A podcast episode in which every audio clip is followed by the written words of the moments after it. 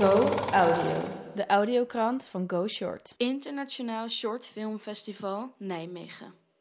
Vandaag zijn onze audioreporters weer aan de slag gegaan om jullie een kleine indruk van het festival te geven. Allereerst luisteren we naar Lotte en Willemijn die het blog Nasty Woman hebben bekeken en daar verschillende mensen uit het publiek over hebben bevraagd. Hoe vond een man het om naar vijf films over vrouwen te kijken?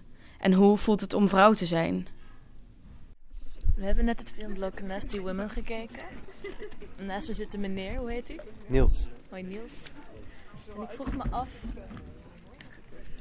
hoe denk je dat het is om een vrouw te zijn?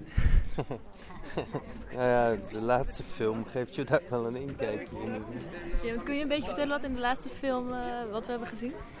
Eh, ja, het, de, de kut van een vrouw gaat een beetje een eigen leven leiden.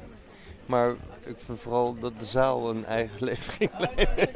Er waren heel veel reacties. Ja, vooral vrouwen die volgens mij heel erg enorm konden meevoelen met de film. Nee, ja. Gebeurde dat bij u ook een beetje?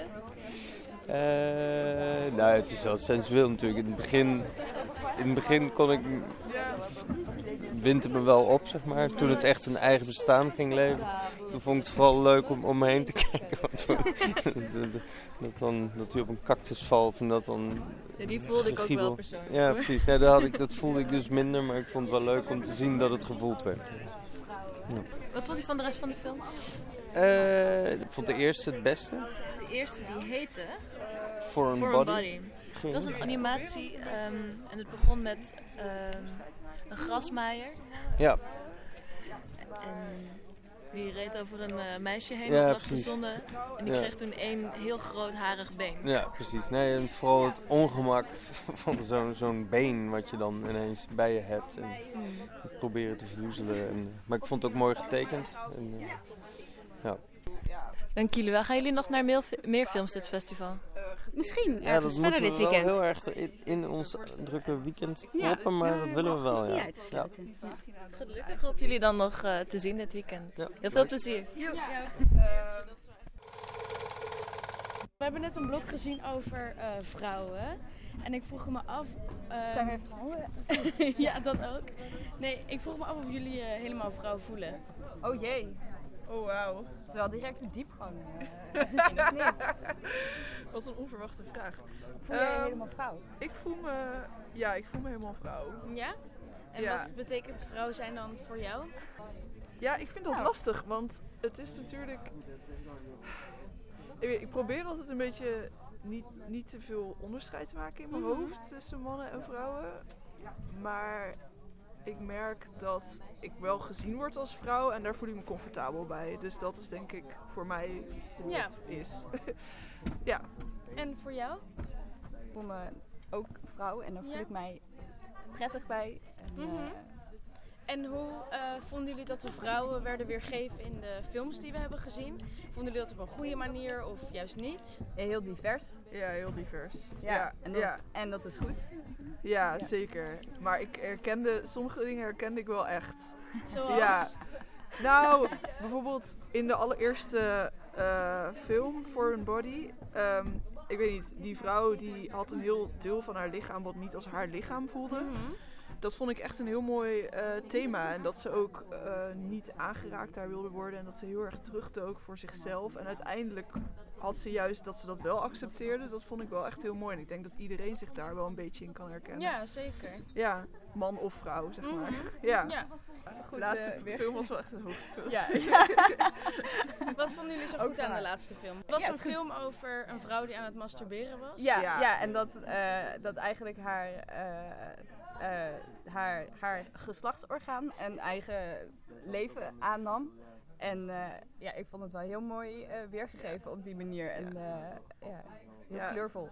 Ik vond het juist zo mooi aan die film dat er... Ja, er hangt natuurlijk best wel een taboe rondom Mhm, vrouwelijke ja, geslachtsorganen. Ik bedoel, ja, piemels zie je toch wel vaker eh, getekend. Of eh, daar kan je je iets beter iets bij voorstellen. En ik vond dit echt prachtig dat, dat, dat die vagina dan een eigen leven begon te leiden. En echt een soort diertje werd. Ja, een diertje, Ehm, dat is wel echt een goed woord inderdaad. Ja, maar daardoor ga je er op een heel andere manier naar kijken van, oh, dat is, heeft ook iets schattigs of iets.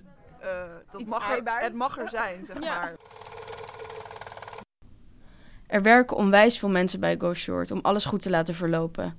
Voor ongeveer 180 mensen moest er daarom ook eten worden geregeld. Vandaag waren de jongens van Barbecue Brandweer er. Willemijn vroeg ze naar hun dag en hun andere werkzaamheden.